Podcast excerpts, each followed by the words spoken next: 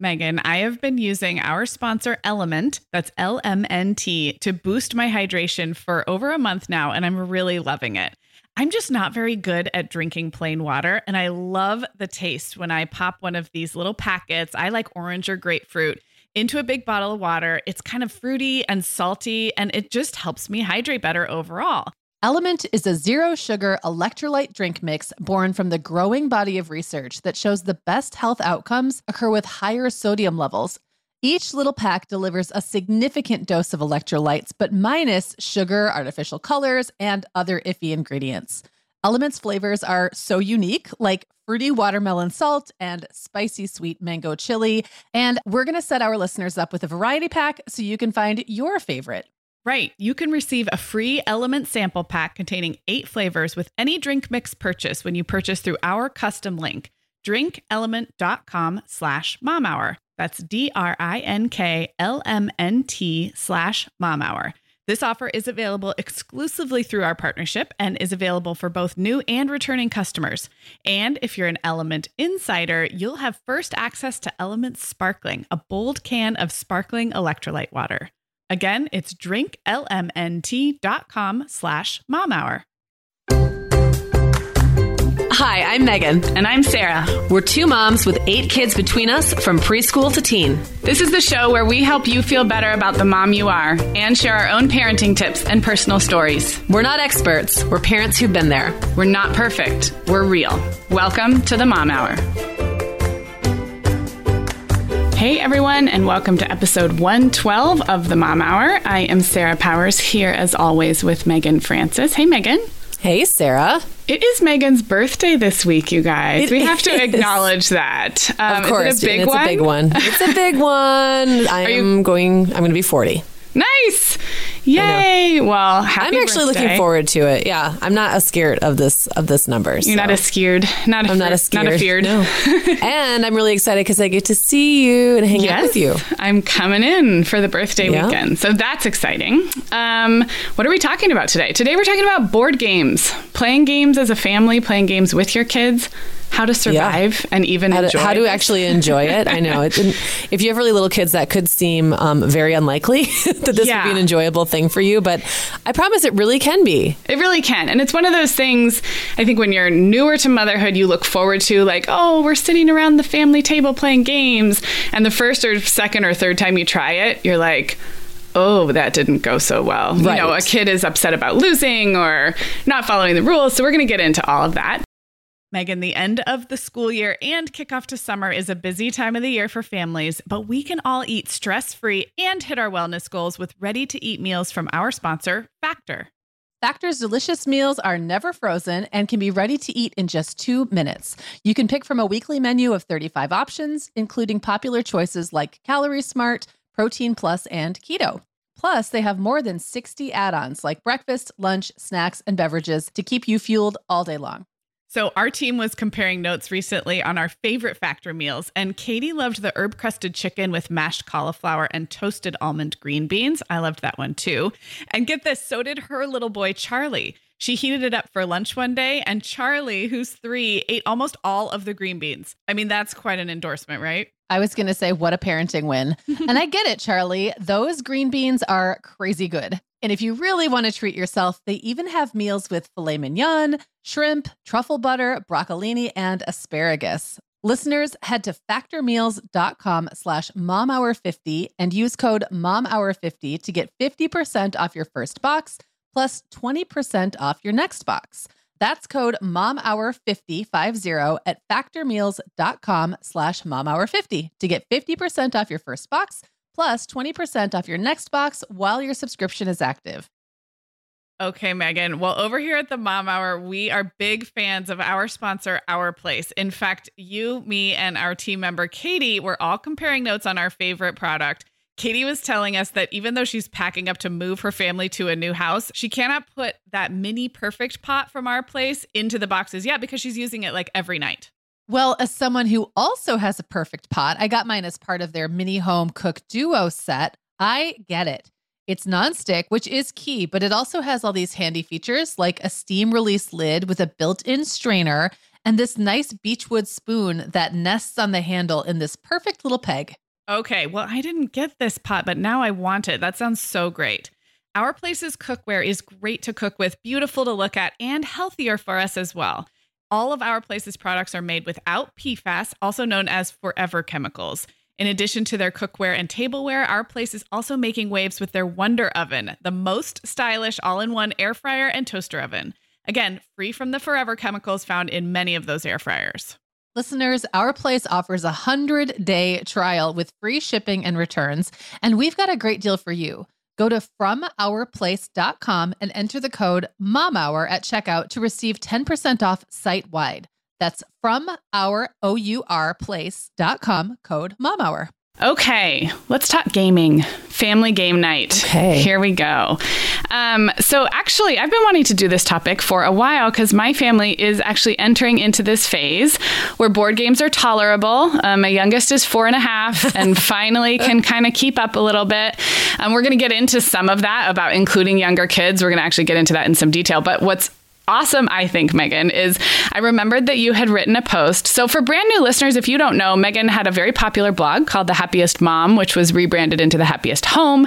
And I came on as her editor and contributor. This is several years ago, and we wrote together there. So, when we bring yeah. up old blog posts, that's what we're talking about. We no longer have an active blog in that way. But, Meagan, I remembered that you had written a post about seven ways to survive playing board games with your kids. And of course, I knew it was older, and I pulled it up, and it's more than five years old old, which means your youngest. I was just looking. Yeah, it's like my so, youngest was three. Yeah, so oh Clara goodness. was three, and so and my youngest is four and a half. Um, but you were kind of in the phase where I am now, which is everybody's of game playing age, but there are still some modifications needed to have everyone enjoying the same games. Plus, you have five kids. I mean, that's a big that's a big table, and there's a lot of you know. Yes considerations to include everybody in playing board games. So I looked up this post and I just it kind of warmed my heart because so many of the things you talk about are like so pertinent to my life right now and even a lot of them are the tips I was going to offer in this podcast to our listeners. So it's like full circle. Another thing I was realizing about where you are right now as and what I didn't realize about where I was at that time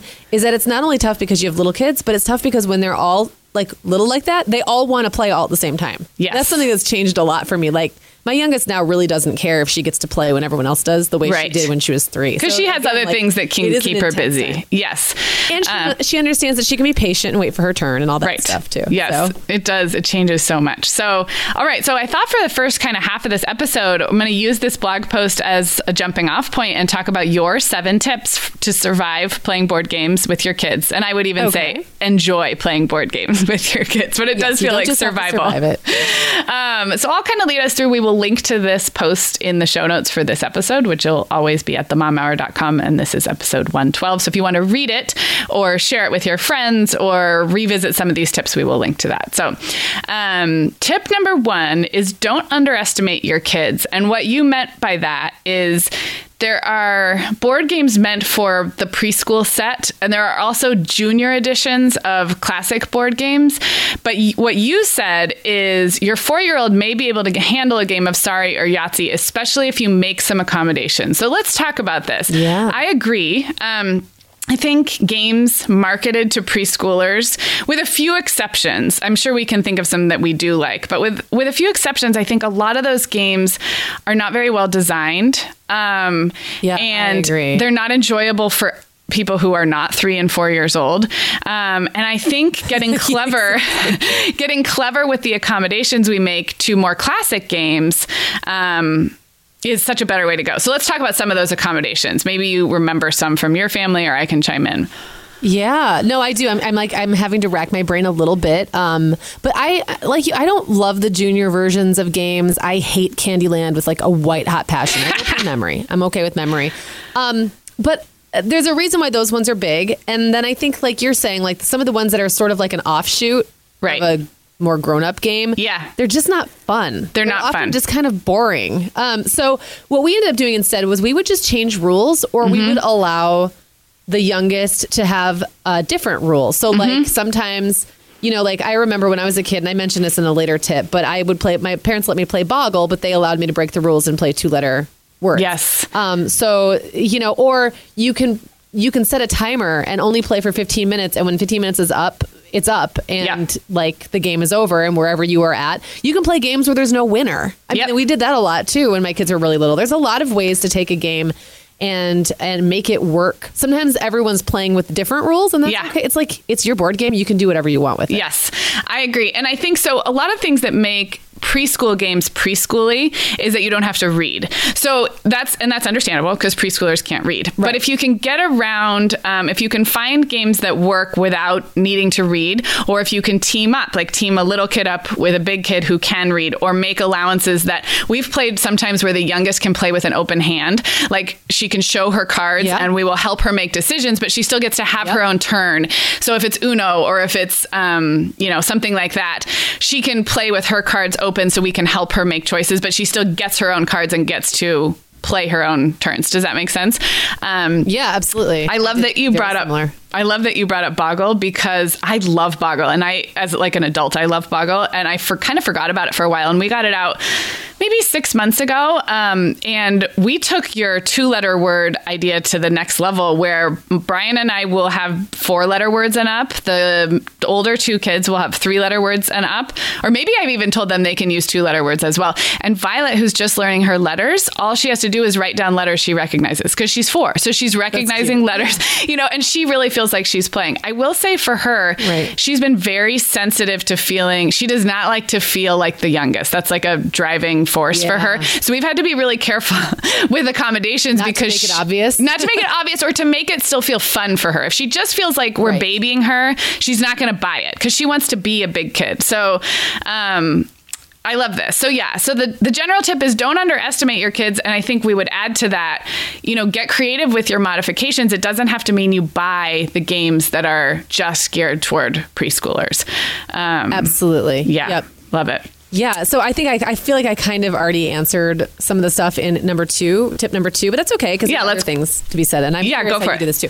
So my second tip was to create house rules, and that Okay. was you know the boggle thing was one of them. When I was young, that was how we did it. You know, we were allowed Right. to play two letter words if we were under a certain age. Um, another house rule that we've had with um, like there are games. I'm trying to think if there's like any that come to mind where there's the ability to like steal or like. You know, screw over someone else. Yeah. I'm thinking of Uno will- draw four. will- like Okay, yeah. Like draw four in Sometimes Uno? we'll suspend that. Not Yes. always. It's not like you can never play that way, but it's like only if you're playing with your older siblings and it's like a contentious game and that's fun. If it's not going to be fun for the whole family to be able to like literally makes someone lose rather Yes. than not winning. There's a big Right. difference between not winning and being made to lose. And I think that there there's a mean spirited about that. Yes. Uh, mean spiritedness that can come out sometimes and it's not fun with little kids. They get It isn't. They're not going to win anyway. and it's so They're like already frustrated. Yeah, and we're gonna. I think we're gonna get in detail about how it's hard for little kids not to win and whether we let them win. So I'll save that. But I will just say that yes, those. I'm the first one that came to mind is in Uno how you can make someone draw four, and sometimes you don't have a choice. Yeah. But I agree. I think it can feel it's worse than losing. It's like having someone pick on you, and I have one child in particular who's so sensitive to that, and it just makes it not Yeah. fun. Yeah, so we've suspended rules like that, and we've also made different point systems. Um, we play Catan a lot, and now we play all the way to ten points. But we used to make it; we would only play to like tops seven, Right. sometimes five. Right. And even to make that work with the game, you have to change other rules because otherwise, it's like it, you get there in like a minute. You know? So you have to kind of toy with that sometimes. And I guess again, the, it goes back to the main point that this is your game. You can this is your family Yeah. You can play this game however you want. You can change it from game to game, or like from time you play to time you play to find the way that works for you. I will. I want to give a shout out to actually game designers and game instructions writers because I feel like this has gotten a little better.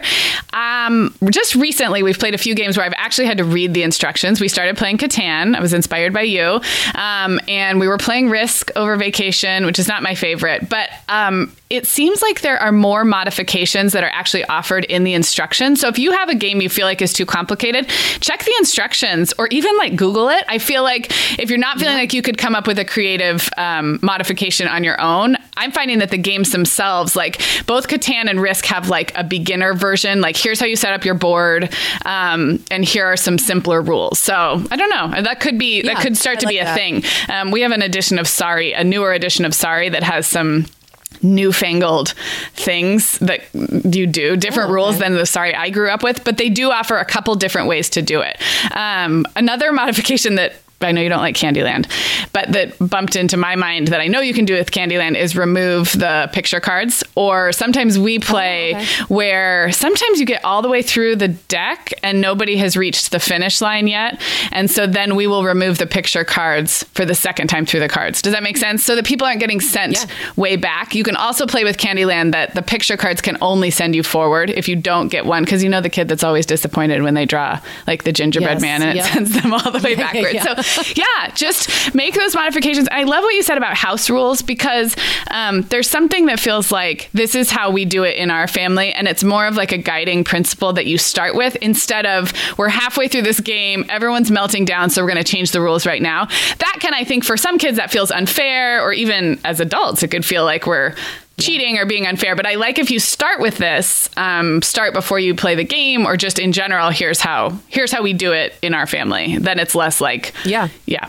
Um, a couple of house rules we have. One is that the winner cleans up. And this is from Oh, like that. when I was growing up. And it's just kind of a silly thing. Most of the time, we all help clean up anyway. But I will say it has gotten us out of some major disappointment about losing to be like, well, at least I don't have to clean up. So it's almost like Yeah, I it's see winner cleans sure. Up like or psychology. yes, like loser does not have to clean up. At least you don't have to clean up. Right. And so, you know, we kind of laugh about it. And usually it's like, haha, you have to do the big cleanup. And then we all end up helping anyway. But that comes, that was Right. even from when I was a kid. Um, so, yeah, create your house rules, make the modifications. Okay, so here we go. Yeah, next next tip number three is fake it, and I'll just read what you wrote. So your toddler's probably not going to figure out the point of Monopoly unless she's a genius. Our three year old Clara, who's now eight, plays board games with us in that she gets to roll the dice, move a pawn, and arrange cast off cards. Of course, she's not really playing, but she gets to spend time with us as part of the group, and is free to get down and play if she gets restless. Okay, and so here's where I'm just going to come right out and say this never worked for Violet. She was never Yeah, I could see that. it's just her strong-willed fooled. personality. She was not fooled, Yeah. and she didn't want to like play with uh, her own deck of cards right next to us. Or, um, and I had other friends recommend the same thing, and I was like, she's just not buying it. But now she's finally Yeah. able. So if you have a kid like that. You're not alone, um, but I do think this works for a lot of kids. So the yeah, the equivalent would be you give them their own hand, they get to hold their own hand, they get to roll the dice, and then the rest of the group just kind of plays Moves along. moves along. I think well, what, and and I will also say that for that it it works to a certain point, even to let them play, knowing they're not going to really win or Yeah. even understand the game, can work until they want to ditch. That's Yeah. when sometimes it gets you know it like because they've been playing, and they've been holding the space, and like suddenly now Yeah. they're like, I want down, and that's so you know like having her completely out of the actual play of the game. Was easier. Yes, some uh, yes. I can see why that totally wouldn't work with Violet. no, and she once she got mad, she could take down a she could flip a board game like a angry drunk Irishman. I don't know. Like she she just she would just wreck the whole thing when she got mad. It was bad for a few years. Um, so, but I do think this works. I think this is a good tip. Just maybe not for the very strong willed. Violet. Maybe Violet is the exception to some She's to several rules. A special tips. case. You should just get her a T-shirt that says "special case." Yeah, I'm special. yeah. Um, this is a good time to mention because I'm afraid I'm going to forget it. The playing card holders, I've mentioned them one time on this show before, but um, if little ones who have trouble holding a whole hand of cards, especially a big hand like Uno or something, um, they're just plastic. That you can get them on Amazon. I've seen different ones. I have to say, I think ours are the best. First of all, ours, you don't have to hold the playing card holder in your hand. I've seen some where it's like you hold this little wand and your cards are Like tucked into it. Your hands or something. Yeah, well, you Oh, hold it like a handle, but then if you put it down, you still have to Oh, then put it down and pick it up. Ours is like it's it stands on its own and it's sort of curved like in a concave shape, like you would curve a hand of cards so that nobody can see them, and then the cards just tuck right into them, and even really little kids can use them. So um, that's kind of a a random place to mention that, except I just didn't want to forget. And I will link to that in the show notes. It's 10 bucks for two of them, and we've used them for years. And I've seen others, and this is, I really think, a really good version of that idea. So Cool. So number four, um, set a timer. So I would I said like over the years I've realized just because my kids are bugging me to play a game, that doesn't mean they care if we finish it. So recently when they had we had a limited amount of time, I would set a timer or put a restriction on the game. And I mentioned earlier that we would only play like in Catan only play to five or seven points. Right. Um, but sometimes also setting a timer, just knowing I only have like to invest 20 or 30 minutes Yeah. in a game makes it that much easier to actually fit it in. And sometimes if the kids were really disappointed about being done, and I'm Yeah. done in air quotes at the 20 Yeah. or 30 minute mark, we might leave the game sitting out. Yes. With the idea that we come back and finish it later, but often no one cared. We Right. get to the end and it's like, yeah, do we really need to keep this game going? And the only person who wants to keep it going is the person who's winning. Yeah, so true. You know, I mean, nobody else wants that game to keep going. So most of the time, the vote would be, let's put it away and try again later. So I- it always worked for me, and sometimes still does. I, I have a lot to say about this because I ahead. really do not like long board games myself. I don't, they just make me feel trapped and claustrophobic and I want to escape. And Reed will, he can sniff out the longest, most complicated board game in like a house. We'll go on vacation or we'll be at somebody else's house and he will find like the game that requires six players and six hours and is so complicated. And so this has been a point of tension in our house uh, for several years. Um, I'm really glad you brought up the stepping away and stepping back. That's actually been a better solution for us, probably because my kids are still a little bit younger. Um, so I will say I will play that game with you, but you have to set it up first of all, because like getting out a million pieces and reading the instructions and you set it up. I will come to the table when you're ready, and we need the ability to play for 15 minutes and then step away and come back to it later because I can't. I just can't and I won't. Um, so, I, one tip there is to set up a game like that somewhere where it can be, it doesn't have to be cleaned up. So, if you have a side table somewhere or somewhere where you can revisit it and then yeah like you said it's not gonna like it's gonna stay out for six weeks but you know given enough time either the kid will lose interest or maybe you will actually finish it but i have to break those up into manageable chunks because i just don't enjoy them i really don't enjoy epic. Yeah, I get. I, I know what you mean. So I have those times where I can play an epic long board game and it's fun. Like the holidays, I feel like I can do that because Yeah. I just I've already put everything else on hold and this is like holiday time. Yeah. I'm the same way. If it's just like an, a random evening at home, I don't. I I won't even sit down at the table if it's going to be two hours Yeah. before I can get up. So um, definitely the timer thing has really Yes, helped. and I yeah, I think that would that would be good, and I, I think I might actually try that one next time instead of just say no. I'm not going to play that with you. Right. All right. No way. Um, no, there are games I just say no. Um, I won't play. Um, okay. Tip number five is team up. So we kind of touched on this before, but teaming up a younger and an older, um, I think that is a good strategy for so many reasons. Um, I mentioned one, which is any game where you have to be able to read. If you have an emerging reader or a kid who can't read yet, um, or you know any of those, then pairing them up, and also kids who are sensitive about losing, which is a lot of kids. Um, so then, then it just sort of puts them on a team where they can, I don't know, live or die with the team, like win or lose with a team. Yeah. It seems less isolating than losing on your own, especially if you're sensitive about being the youngest or always losing or whatever. So, did you did did this Yeah. play out with your multiple kids, multiple ages, with Yes. pairing up? Yes, it it did well, and I will say like it, it worked particularly well when there was like uncles, aunts, cousins, and stuff involved. We would usually give the younger kids the choice of who they would pair up with. Oh, that's and nice. If you were like an older kid, you kind of had to take it. Like if your little you know four year old sibling wants to pal up, you know, partner up with you, and you're ten.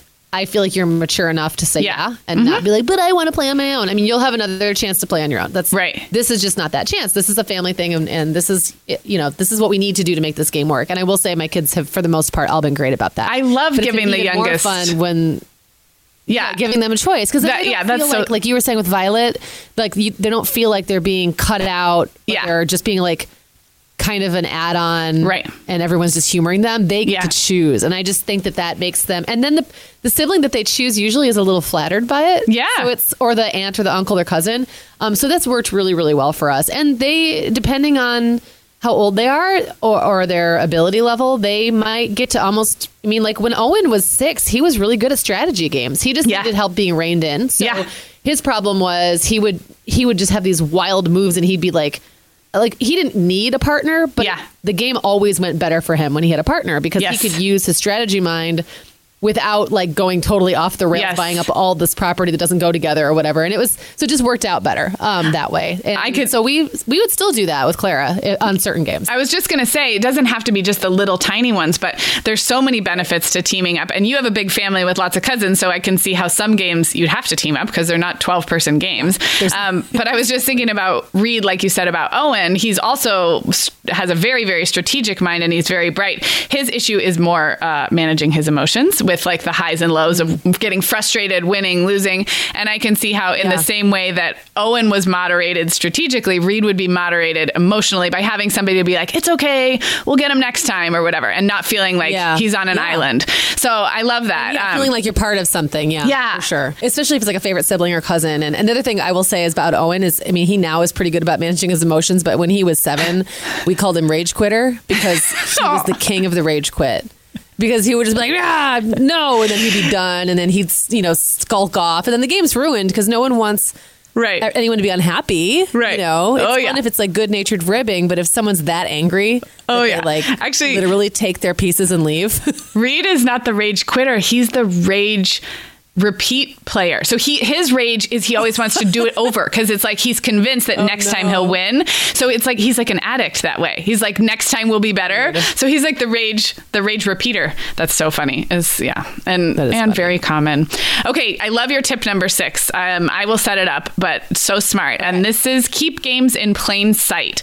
So basically you say have a select few games that are easy to access and they're out and so that you don't have to go rifling through a big bin or closet through like 25 games that most of them are not something anybody wants to play. So this is like the same Right. the same concept as rotating your toys and having fewer things out but having them organized and easily accessible. It's just so smart. Yeah, I mean, I found that like at first I had these games and I was I had games still left over from when I was younger that I had carried it around with me throughout my adulthood, and then I had then the ones we bought on top of that, and they were all in one closet. I was like, this doesn't make any sense. Like every time we want to play a board game, first of all, there's too many choices, Right. So instead, we would narrow it down, and I found that in our family, we get in. We kind of get in these, I don't know what the word I'm looking for, like a jag, where we'll play the same game over and over and over for a month, and then we move on to a different game. Right. And that's fine. Like, that's great, actually. I think it's kind of fun. And it makes it that much more likely we'll actually do it. Yep. Because that game tends to be sitting out on the table or Yes. the buffet. It's just easier to access.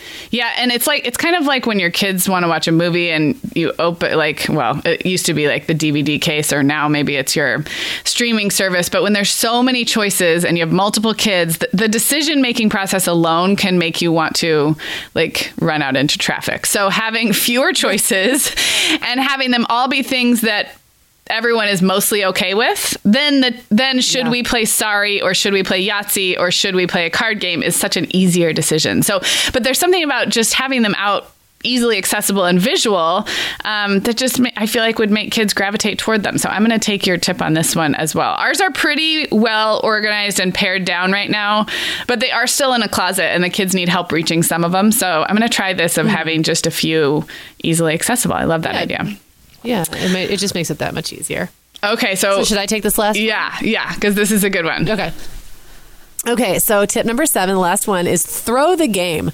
When Owen and I started playing Monopoly together, he was five years old and he somehow won every other game because I let him win. so Yes. this strategy gave him a little boost of confidence, but it, it encouraged him to keep playing, but also made the games so much shorter, which made it that much easier for me to play. So Yeah. Again, I'm not like advocating you always let kids win, especially when there's other kids involved and they're like, why is you know, they're not likely to allow that to happen. But Right. if you're doing more one on one or with another older sibling who really doesn't care. Right. Or, or with a younger sibling, you know, there's way I've had before where I'm like, oh my gosh, you both won. How Yeah. did that happen? Wow. Wow. I didn't even think that was possible. Um, I think that just uh, being willing to like just know, especially if it's something like checkers or Chinese checkers, like those are really easy games to just let the other to Yes. let the kid win. You're going to get it done faster. Everyone's happy, and you can kind of like feel good about the fact that you played the game and then moved on. I don't know. I feel like this is It's not bad advice, and I'm here with research to back you up. So, Oh, good. Yeah. All right. So, um, first of all, it's really common, I think, to have the reaction like, "Oh no, we're not supposed to let our kids win because they need to learn how to lose graciously." So, yes, kids need to learn how to lose graciously, and that doesn't happen when you're three, four, or five years old, and it doesn't happen by always losing. Think how you would feel if you Right. always lost. That's really not a good strategy for losing gracefully um, because Right. it's just demoralizing. So, um, I read a book a couple years ago called Playful Parenting, which is by Lawrence Cohen, and I'll link to it in the show notes. Um, and the book is about all kinds of things and um, really more about how much of parenting we can sort of like turn into make believe and play with our kids and how good that is for them developmentally, yada, yada. Um, but he talks at length about why it's okay to let kids win. And in particular, with kids who are, I'm going to say like three, four, five, six, even seven years old, when life is kind of hard. They are all, they are feeling small and out of control and like they don't have, they don't win at a lot of stuff when you're a little kid and how purposely letting them win at certain times. And this doesn't mean always forever. If you're still letting your eight-year-old who's a you know competent well-adjusted eight-year-old beat you every time then probably it's Right. time to shift gears. But with those little kids who you know really often are struggling with just being a kid, um, letting them win, and not only letting them win, but really kind of like playing into it, like, oh my gosh, you keep getting the best cards. Like, how is this happening? Kind of Yeah. playing into this, like, like the bumbling, the bumbling loser. Right, like, like- wow, like, um, can be a huge confidence booster for kids. And um, the better they feel, the more likely they are to continue to want to play. And little by little by little, you can win. You can let them win less. You can, over time, kind of wean them off that. And what I love is that you kind of summed it up in this post without having read that book or done that research, but you were doing Yeah. the same thing. You realized Owen needed to win. It was in your best interest to keep him happy. And I guarantee you don't let Owen win games now that he's 11. Oh no! And Yeah. now he's good enough. He doesn't need me to help him. Exactly. and he can just he can win on his own. And you know, also kids need to learn how to be good winners. Yes. graceful winners. Yes. That's just as important as learning how to be a graceful loser. And so if they never win, like you said, first of all, that's so demoralizing, but then they never get a chance to know Yeah. what does it feel like to be win? What Yeah. is the uh, what are the feelings of the other person? Like having that empathy. Right. Imagine if they lost, lost, lost, lost, lost, and finally started winning at like age eight or nine because they finally had the skills. Right. And we're just like evilly triumphant. Yes, Because they've yes, been waiting. they've been beaten down. yes, exactly. That doesn't seem healthy either. So that approach has always worked for us and has not backfired in any way. So I'm really glad that uh, research, backs up. It does. Well, the other thing I love about this, did. this being the final tip, is I feel like um, if you've done some of the other things we've talked about, teaming up with older siblings, modifying the rules, playing in small batches, or setting time limits, a lot of that would. Um, make for less of this need to have like a big winner and a big loser. Because we've talked about it. If you're teamed up you at least have a buddy that you're either winning or losing with. And this losing graciously and winning graciously is being modeled and you're adjusting the rules so it's not so um, biased against the little kids. So i almost feel like this this need to throw the game and let the littlest win is actually it's less of a need if we're also doing all of these other things in conjunction. Does that make sense? Yeah, that's Yeah. really true. Yeah, and I would say that the throwing the game was almost exclusively when it was just me and, Yes. and just me playing with the kid. Yes. because it was that was when it was way more unevenly matched. It's Yes. like I'm 35 and I'm playing with a four year old. Well, who do you think is going to win Yes. every 100 percent of the time if if I don't start throwing the game? So, You know what's yeah, one more thing I want to mention on throwing the game is there's a difference between throwing the game and letting a kid cheat or circumvent the rules. And we talked about modifying the right. rules at the start. That's different than I have one or two kids who likes to suggest that we modify the rules in the middle of the game when it's to their advantage. And I actually think that letting them win and making those modifications ahead of time, then you can be pretty strict about like, I'm not going to play if you're going to change the rules in the middle of the game. That's not fair. Yep. Um, but if you've done all these other things, then hopefully they don't feel like they need to do that. Does that make sense? So, so that's those are two very different things. I would I would be pretty strict about having my kids stick to the rules that we've agreed with. And actually, I think in this book he actually recommends that you can you can ask your kid at the beginning of the game, what are the rules? Tell me the rules to this game. What happens if you draw this card? And get them to buy in on the rules, and then you make them stick to it because that's different. Playing fair is different than letting them win. I think there's a there's a difference there. Yeah, and, and the letting them win thing doesn't really work unless they believe they won either from their own Yes. skill or their own luck. Right. They know they like cheated to win. Right. That's not that does not serve the No, purpose. nobody's So- been helped. And that's why I think that with little kids especially playing it up like, "Oh my gosh, Yeah. you're so good at this." Like just just Right. play it up and let them feel It's good. fun. We are welcoming back Vionic as a sponsor today. And Sarah, I will be honest, I was sorting through my warmer weather wardrobe the other day and it could seriously use a refresh. But you know what's good to go? My shoes. I've got a great selection to choose from thanks to the Vionic Vitals collection. And lately, the pair I keep putting on again and again is the Uptown Loafer. I have two pairs, one in sand suede and the other in camel leather, but please don't make me pick a favorite. Oh, I won't. I'll let you keep both. That's so funny, Meagan, because I was a little jealous of your Uptown loafers. I was the last one on our team to get a pair, but I just did. I also got mine in the sand suede, and I think I've worn them like four times this week. They really finish off a cute spring outfit. The Vionic Vitals collection has the best essential styles for everyday wear to get you ready for spring. And no matter what shoes you choose, you'll be on the go in comfort because every single pair of Vionic shoes delivers their trademark VioMotion technology for a difference you can feel. Vionic sandals, sneakers, and flats all offer incredible support, stability, and cushioning, and every pair comes with a 30-day risk-free trial, so it's easy to try them out. Use code the Mom Hour 15 at checkout for 15% off your entire order at vionicshoes.com when you log into your account. That's a one-time use only. Vionic shoes, wearable well-being for your feet. We are welcoming back Ritual as a sponsor today. Meagan, we both try to make healthy choices, but you know, sometimes it's tricky to sort through fact and fiction when it comes to supplements and vitamins to figure out just what they're doing for us. That's why I'm glad Ritual keeps studying their products and sharing the results, especially as it relates to women, since women are the focus of all Ritual's products, including the Essential for Women 18 Plus multivitamin. And the results are super reassuring.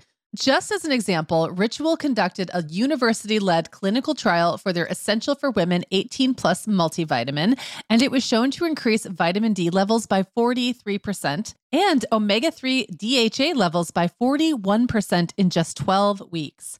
Ritual's Essential for Women 18 Plus multivitamin is made with high quality and traceable key nutrients in clean, bioavailable forms with nine key nutrients in two capsules per day.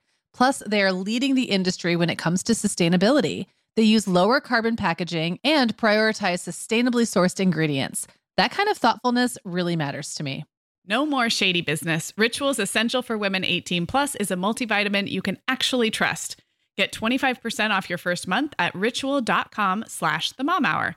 Start Ritual or add the Essential for Women 18 Plus to your subscription today. That's ritual.com slash the mom hour for 25% off. Okay, so we're going to just spend another few minutes or so on the topic of games. Um, I thought I would share how we've been organizing our games in this house. I know every house and storage is different, but it's a little different than just a cupboard full of boxes. So I'll start okay. with that. Um, we, because I'm in Southern California, we don't really need a coat closet, or but all houses have them. You have an entry closet, you know, in your house. So we use that for mostly just board game storage, and also my printer is in that closet um, on top okay. of kind of a tower storage thing. But um, I was getting tired. There's not a lot of shelving in there, and I was getting tired of the boxes that get all dilapidated and like you know the top of the board That's game box worst. is like the seams, the corners start to flatten out. And a lot of times there's a lot of wasted space inside. Like there's a little plastic yes. caddy, but you never put the things back in the holes where they're supposed to go. So because yeah, mine's I interrupt you really yes. quick and say that I, I don't want to be like the grumpy old lady like shaking my stick but they do not make those board game boxes like they used to. They feel like they're made of like yeah. the cheapest possible yeah. cardboard now. So it's like they just disintegrate. I know what you mean because we have a couple old ones and they are more sturdy. That's so true. Yeah. Kids kids these days. Um, yep. Okay, so hear me out. I haven't gotten rid of all the boxes, but I have gotten rid of a lot and I completely get rid of the box. I recycle it, throw it away. Okay. Um, because this right. is because this is a coat closet, it has a hanger rack. So I use coat hangers and Ziploc bags for all of the small pieces. So let's say Candyland is a pretty simple example. Candyland has four game pieces and the cards themselves. So those are in like a quart size Ziploc bag, which is poked a hole through it over a coat hanger. So the the pieces and the cards hang on a coat hanger, and then all I have left is the board, which we have this um, like a mesh tower storage thing with drawers. And so now the board has I used my label maker, so it says Candyland on the outside, so you can easily see which board which um, folded up game board it is and it's in a separate place but it's so minimal because it's so flat does that make sense so you have your bulky stuff hanging from the coat hangers and you have your game boards all just stacked in a row so when you want to play a game you get the Yeah. board and then you get the pieces and you put them back so it's a little different That that actually okay. So I have to say, when you, I have this weird thing where I feel like obligated to hang on to the boxes, but you're right. It makes total sense to not because all of the things you, all the things I said about how they're not well made anymore, most for the most part, and then what you said about like. You know, they fall apart. They like look Yeah. terrible. They don't. St- they start And to they- like, cave in. so there's like wasted space. anymore. So unless you have unlimited shelving, and this particular closet only has one shelf, you know, like the the high shelf where uh, in a coat closet. So that's all it has, and the rest is open space. So we have this um, kind of drawer tower thing, um, but the the board boxes don't fit, or the game boxes don't fit very well in these drawers either. So I ditched most of the boxes. Um, the nice thing about the coat hangers is you can see in the Ziploc bags which of the game pieces are there, and it's all there. So if the game is life, which we're going to get to because I hate the game of life, but that has a bunch of random stuff. It has the money, it has the cars, it has like the weird spinner, um, but it's all in a Ziploc bag. And then you just grab the board and you grab your stuff, and away you go. So it's not all of our. I'll try and take a picture of this for the show notes. Um, it's not every single game, but it is really cut down on the number of boxes we have. And I have, there's no love lost with uh, getting rid of those boxes for me. So That's pretty genius, and I think I might have to steal that idea. I don't know. You actually need coats for your closets. That's the problem. your coat closet has coats in it. Um, do you have any? I know we talked about just paring down and rotating which games are out. Do you have any other sort of organizing tips to add there? No, that was basically my only tip. So now I'm just gonna have to steal your idea, and then and then I'll be organized. Yeah, but yours is pretty good. I mean, having having fewer games, just like toys, getting rid of the ones just just be Marie Kondo and just part with them. Just thank them for their service and let them go if they're ones that you don't like or that are incomplete. Yeah. Um, yeah. or that and- we're just not into right now. yeah. yeah. Yeah. Agreed. You know, put them away, but they don't have to be out all the time. Right. Yeah, that's a good idea. Okay, so now we thought we would go through a few recommendations of our favorite games. Probably not a completely exhaustive list because there's a bunch and a bunch are good for different ages, but I'll just uh, fire off some that are top of mind for me right now. And then what we thought would be fun is at the show notes at themomhour.com. If you go to episode 112, we will put together a little guide and I'll even organize it by age. So if you're in the market for board games, we will link to a bunch of our favorites. So, okay, so here's mine. Um, Sorry, I mentioned earlier. Sorry is a game that I grew up playing, and there is a new version out. It has a few twists or new bells and whistles. You can, there's like an ice and fire thing that happens um, that gives it a little more strategy. I will say, even though I'm a purist and normally I would resist, it's actually pretty fun to play with the new rules. You can also find classic Sorry. I've seen both. So um, you don't have to be able to read. I feel like my four and a half year old can play Sorry, and that's a good one. Um, apples to apples, we have had a lot of fun with. We have the junior edition, but just like you were saying, Meagan, earlier in the episode about how you don't always need the junior edition, just recently we've been having the older kids play the regular apples to apples. It's just a lot funnier. Um, apples to apples is subjective. You know, you're choosing what the kind of funniest or best combination of words is. And um, I ju- we just found that the junior version, we weren't laughing as much. It, you didn't have the opportunities for irony and just funny pairings. So the only downside is a lot of times there's celebrity mentions that my kids do not know who they are, but they just skip those. So um, there's also another similar game to Apples to Apples called PicWits that we got as a gift. And it's like the same idea where you're pairing a concept with another concept. And sometimes it's a funny or ironic pairing, but it's with pictures. So you don't have to read for that one. Um, Guess Who is a great game for four, five, six, seven, eight year olds. I love Guess Who. That's one that I will always sit down. It's only two players, so that's a downside. And we've had a couple different versions that fall apart or that have like these plastic uh, parts that kind of can get loose. Um, so I think depending on the version you get, some of them hold up better than others, but I think it's a great game. Um, we've talked about Candyland, Uno, Boggle. We are classic card games people in my family. Like my dad grew up like poker playing and blackjack and Mm-hmm. rummy, gin, cribbage. Like w- we are like old men in that regard. Now, some of those are a little above my kids' skill level, but they're still games that we'll continue to play as adults and teach our kids. So both Allegra and Reed have started to learn cribbage, which is one of my favorite games of all time. Um, and so sometimes all you need is a deck of cards, or in the case of cribbage, it's a little game board. But um, we love card games. Uh, Go Fish and Old Maid are always good options. I think you can play those with a big group, even if they it's not all just little kids. Um, and then you mentioned Memory. I think Memory is a fun one, and that is another one that I think has some modifications, like where little kids could feel like they're playing, but just their memory's not as good. but like if they get a turn to flip over the tiles, they're still at least playing. So I think that's another one. And then the last one I wanted to mention is catchphrased. I, there's a way to play catchphrase like where you buy the game, but there's actually an iPhone app that we do all the time on vacation. So catchphrase is where you have a partner or team members sitting in a circle and you're trying to get them to guess the word that you're looking at without saying that word. So it's really simple, but it moves really fast and when the buzzer goes off, you don't want to be caught holding the catchphrase thing. In this case, it's just an iPhone. It works perfectly on the iPhone, um, and we've played with all ages. Um, so that is an app called Phrase Party, and it is a paid app, but it's been totally worth it. It's like four bucks, and we've used it so much. And yeah, I've used it in groups of adults with the kids. Um, you can do it with maybe four people would be the minimum, but then up to big groups. So that's a fun one. So that's what I got, and I will link to all of those in the show Yeah. notes. Those are some good ones, um, and some that I didn't actually um, know about. I don't think that I knew catch. I, I didn't never heard of um, PicWits. Yeah, it's that is a newfangled one, but it's yeah, it's been fun. Okay. Okay, well, my list has got some of the same as yours. Um, so, of course, we're big settlers of Catan.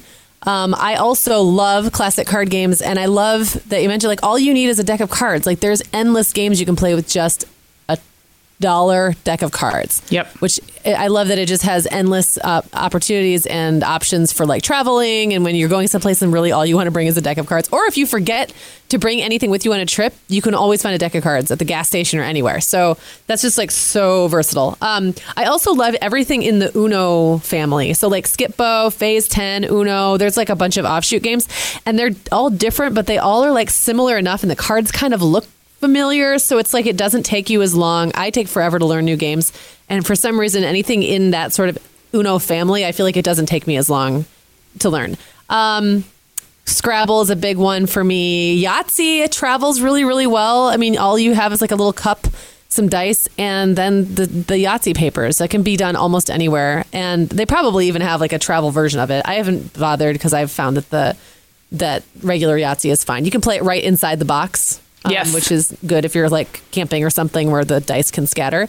Um, I personally love Monopoly and Life. No. No. I know Sarah doesn't. You know what? For me, Monopoly and Life are like long. It's kind of like the difference between sitting down with a, you know, an article from the Atlantic versus like uh, reading, you know, someone's Facebook post. Like it's it's long form game playing, and I'm I I have to be in the mood for it for sure. Unless I really crazily alter the rules to make the game a lot shorter, I really have to be ready to sit down for a long time. And I know that's not your bag, Sarah, but I do like both of those, and I found them um, life has gotten updated. What I loved about life when I was little is it felt like I could be anything. Like it was just my life, and like I could be all creative. And the thing is, you really can't be. Like at some point, the game kind of decides for you whether you're gonna end up in the poorhouse or or not. But I don't know. I still like. I think it, for me, some of it's nostalgia. Okay. And I'm ending with Chinese checkers. Like I love Chinese checkers. It's so simple. You can buy it, and you can buy a. Uh, a version at the dollar store if you're on vacation and you forgot yours. You can use a nice one at home. You can have it sitting out. Kind of looks pretty. You can get like the the um those really nice wooden boards and it looks pretty and you can just have it sitting right out on your table and just it's like one of those where you can just impromptu grab it and up to six people can play all at the same time or two people can play and almost any kid with some guidance can learn how to play it. So that's one of those that I just love. It's like a go-to for me. So that is, I mean, I could go on, but Yeah, no, I want to talk about Chinese checkers for a second because I kind of forgot about that. Does it look like, is it where the board is like wooden and there's little marbles? Is it like in the shape of a star? Am I picturing that correctly? Yeah. Yep. Sometimes it's marbles, sometimes it's little pegs, but it's like the shape of a star, and they're you move the the object is to move all of your I want to say like twelve, like your little pyramid of uh, marbles to your opponent's empty marbles as they move. So the empty spaces that they leave, you move into theirs, and they move into yours. Okay. The object is to just get all of your little pegs or marbles into theirs and them to get into yours. So whoever gets there first wins. And the game can go quite quickly. Sometimes if you've got like six playing people playing, it goes it takes forever and it gets very complicated and fun. But I I really like it. Yeah, that is Um, going to be simple. That's going to be on my list because I'd forgotten about that one. It's fun when we when we talk through these like in your own mind it's like, well these are all obvious games, but that one wasn't to me and I would like to get that one. That's going to be on my list. I also wanted to add about Yahtzee because I love Yahtzee. Um, and going back to my game organizing tip, that is one where yes, you can definitely play in the box and that's a good advantage of the box, but the box also you don't need that much space. Like you said, it's the cup and the dice and we have also found you can Google the score sheets if you run out or if you're on the road. Um, and if you have a printer or print before you go, you can print more score sheets. So we've done that before with Yahtzee too. Smart. Yahtzee is another one where you could modify. You can play just the top half if you want. Like it can get long and Yep. complicated with all the math. And so love Yahtzee. Um, okay. So uh, maybe is it even worth mentioning games we don't love? I'm going to say a few that I can just admit that I don't love, and two of those are Life and Monopoly. It's not that I don't love the long form because I've gotten into Catan since we took the time to learn that. That was really fun. Um, I don't know. I didn't play Life growing up, so I don't have the nostalgia factor. It's more that my kids want to play those games, and I don't have the long form ability right now to sit down and play those. So I, Right. it might be more of a situational thing. Um, Monopoly, I've never really loved. I never got enough out of it to make it worth the time it took to play for me. Um, another little kid game that I don't love is Chutes and Ladders, and it seems similar. It seems similar to like Candyland or those others, but I, I by far prefer It's Candyland. pointless. It's pointless, and more specifically, kids have to count, and kids are really bad. Oh. Kindergarten teachers will tell you this. Kids don't get one to one correlation, or there's a name for it in learning. It's one to one.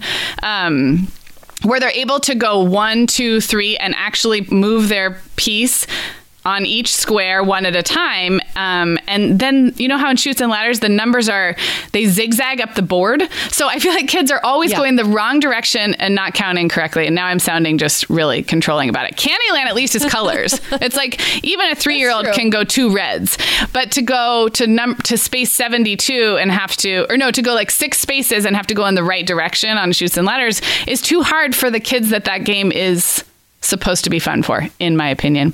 And then my last one is anything with weird equipment. So we have a couple of, and these are usually kind of games that are not classic board games, but um, we have like that pie face game that will spray you in the face with whipped cream, and it has like this weird, Oh my God. little Sounds like terrible. Yeah, it is terrible. And um, we have another one that has this like large, awkward electronic thing. Basically, like I want my game in a box or something I can take out of a box and put in a bag. So large, bulky equipment is off the list for me. And those games I feel like are flashes in the pan, generally Yes. speaking. Yes. You know, they, they don't stick around. So Twister Um, though, Twister almost has weird equipment. Do your kids ever play Twister? Did you ever get out the Twister No. mat? Oh yeah. I have not owned Twister since I maybe I've never owned Twister. I kind of just feel like it's the kind of game my mom would have been slightly disapproving of for real reason. so, I, it's not. I don't have a lot of history with Twister. I don't have any. I don't have any like. I don't know nostalgia about it. It Yeah. what it is, and I've Yeah. never bought it. Yeah. So. We don't have it. We used to, um, but I got rid of it. and it can be fun. Like I've played it before at a party where I had a good time, but I've just never. It's never occurred to me to own it. So Yeah. Um, uh, okay, so I don't really have any specific games I can think of off the top of my head that I hate, except for I don't like I don't like Candyland. And I don't like Chutes and Ladders. I think that just goes along with my why are we even doing this thing? Like, there's to me, there's like the what is the point? Like, all we're doing is going from here to there, and like in between, what's the point? And so I've never liked those. Um, but for me, I'm finding that I have a lot of resistance to new games that come out, even the ones that people love. So, like, people keep talking about, for example, Ticket to Ride, and I actually got it for my kids for Christmas. And I am terrible, terrible at reading and absorbing and comprehending um, game, like board game rules. Yeah. I really have a hard time. Like, it takes me. I some- sometimes feel like something's wrong with me because I'll read through it and then I'll read through it again. It's like reading a recipe, like a really complicated recipe. Right. I get to the end and I've already forgotten the first step. Um, I can't. I can. I'm often like going, but why? And I want. I always want to know the why to any game, and also be like, but why are we doing this? Like what? What is the point? Just show me, like, tell me what the point is, and then maybe let me watch two rounds of play. What ends up happening with some of these games, I'm finding, is that you don't figure out the routine in the first round. It's not like what you do on this roll or the next roll. It's like everything adds on to the last. I don't know. They just they my brain for that is so is just like so not functional that so I find myself unfairly I guess like writing off new games. Right. That Ticket to Ride isn't the only one. I've bought other ones where I was like, I just don't, I just don't get it. I don't know. So if anyone has played those games and can convince me that even me, even my weak little puny brain can absorb it and learn how to play it without, you know, too much work, I'll give it another shot. But right now I'm like, guys, can we just play like Yahtzee? Yeah. I already know how to play Yahtzee. I hear you. I, I hear you on that. I, I'm probably the opposite. I, I like to read and follow the instructions as they are written. But I also think there's plenty of classic games that doesn't always need to be. And so I, I think I have a general suspicion of new games as well. Would love to hear from listeners if they have game recommendations that are new. I have one more that I forgot to mention that is a great all family game. And I mean big groups. It's a dice game, dice game and it's called Left Center Right. Have you heard of this, Meagan? No. Okay, so literally there's three dice, um, and on the dice are either L's, C for L for left, C for center, R for right, and it determines where you pass your money. And we've played with real money, or you can play with chips, and it moves really fast. There's no strategy; it's all luck. It's all dice rolling, and somebody at the end gets a big pile of whatever chips, fake money, real money. Cool. Um, and so it's a really great like vacation game if you have, and it, it travels in a tin the size of a deck of cards because it's three dice and that's it. And then if you want to use, you know, chips or something to count your money. So that's another good one that I will link to. It's cheap, portable, great for all ages. So, um, well, this has been really fun. Um, It is. And you know what?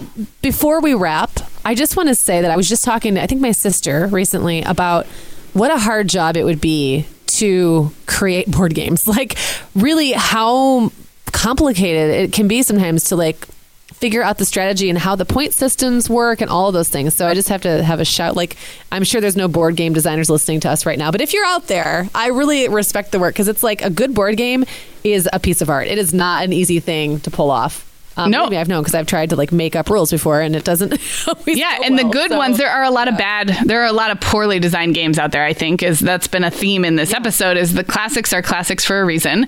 And games that are well designed, that are appeal to lots of different types of people are good finds. So I also want to say that if you are in the phase where you think it's supposed to be fun to play board games with your kids and it's not fun yet, please see our episode 110, also known as our episode, I don't know, 10, which is called We Hate Fun. Like we've been there. We have been there when it is, Yeah. you think it's supposed to be fun and heartwarming to play games with your kids. And if your kids are two, four, and six, that's just not going to be that fun. So look ahead to the future. And hopefully we've offered some tips for, you know, incorporating games when you do have really little kids, but also just be patient. That's our general, our general theme is it will get better. And I am actually having fun playing games with my kids for the most part, as long as it's not life. Love it. Epic life.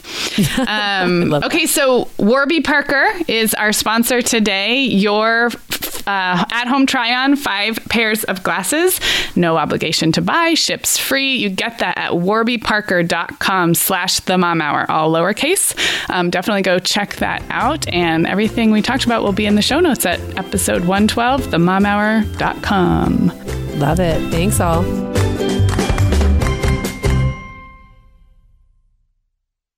The Mom Hour is supported by partners like Erika. Erika is the social media health app for teens that gives them the tools to unplug when they need to for improved health, study focus, sleep, and daily balance. Erika was built by a dad of three boys who saw that teens themselves were really becoming self aware to the risks of social media, and he wanted to help them self regulate. Erika works to hide distracting apps from your phone at the touch of a button, keeping them out of sight and out of mind without deleting your data. Tell your teens about Erika and save 20% on the Erika family plan with promo code The Mom Hour. Go to erika.app and search for plans. That's Erika with a K, E R I K A dot A P P, and use code The Mom Hour to save 20%. The Mom Hour is brought to you by partners like Chatbooks. Chatbooks makes it beyond easy to create beautiful photo books by importing your digital photos from anywhere Instagram, Facebook, Google Photos, or directly from your phone. The books come in a variety of sizes with beautiful cover options and binding styles to choose from, and they start at just $15. Plus, we have a great deal just for our listeners. Use code the Mom Hour 20 to save 20% off your purchase. Just download the Chatbooks app and use code the Mom Hour 20 to save 20%.